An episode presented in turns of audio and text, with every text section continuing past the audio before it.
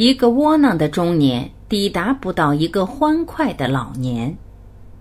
余秋雨。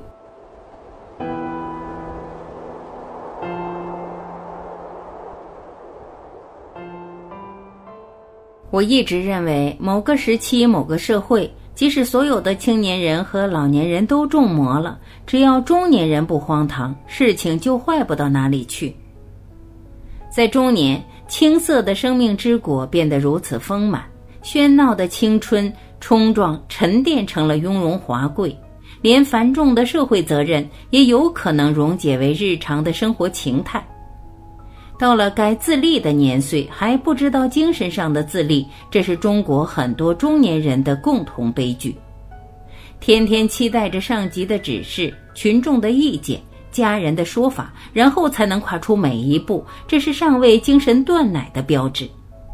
最可怕的是，谁也没有断奶，而社会上又没有那么多上好的乳汁，因此开始了对各种伪劣饮料的集体吮吸。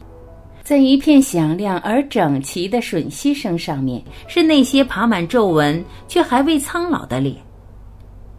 中年人最容易犯的毛病是把一切希望都寄托于自己的老年，如今天天节衣缩食、不苟言笑、忍气吞声，都是在争取着一个有尊严、有姿彩、有自由的老年。但是我们无数次看到了一个窝囊的中年抵达不到一个欢快的老年，这正像江河，一个浑浊的上段不可能带来一个清澈的下段。习惯了郁闷的，只能延续郁闷；习惯了悲锁的，只能保持悲锁。而且由于暮色苍茫间的体力不支，有朋散失，郁闷只能更加郁闷，悲锁只能更加悲锁。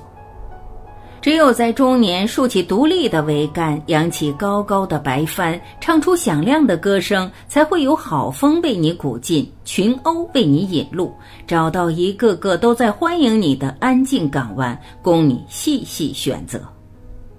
中年人的坚守应该从观点上升到人格，而人格难以言表。在中年人眼前，大批的对峙消解了，早年的对手失踪了。昨天的敌人无恨了，更多的是把老老少少各色人等照顾在自己身边。请不要小看这“照顾”二字，中年人的魅力至少有一半与此相关。中年人失去方寸的主要特征是忘记了自己的年龄，一会儿要别人像对待青年那样关爱自己，一会儿又要别人像对待老人那样尊敬自己。明明一个大男人，却不能对任何稍稍大一点的问题做出决定，频频找领导倾诉衷肠，出了什么事情又逃得远远的，不敢负一点责任。西方一位哲人说：“只有饱经沧桑的老人，才会领悟真正的人生哲理。”同样一句话，出自老人之口，比出自青年之口厚重百倍。对此，我不能全然苟同。哲理产生在两种相反力量的周旋之中，因此它更垂青于中年。世上一切杰出的哲学家都在中年完成了他们的思想体系，便是证据。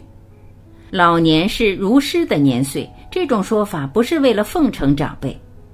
中年太实际、太繁忙，在整体上算不得诗。青年时代常常被诗化，但青年时代的诗太多激情而缺少意境。按我的标准，缺少意境就算不得好诗。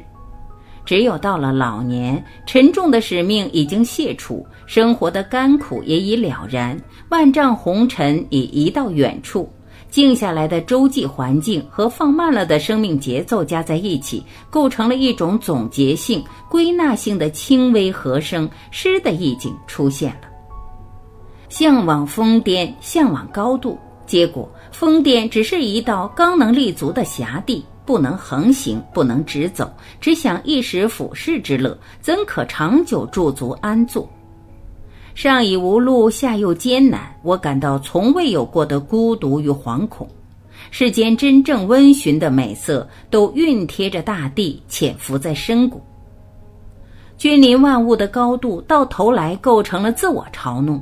我已看出了他的积血。于是急急的来试探下山的陡坡，人生真是艰难，不上高峰发现不了什么，上了高峰又抓住不了什么。看来注定要不断的上坡下坡，上坡下坡。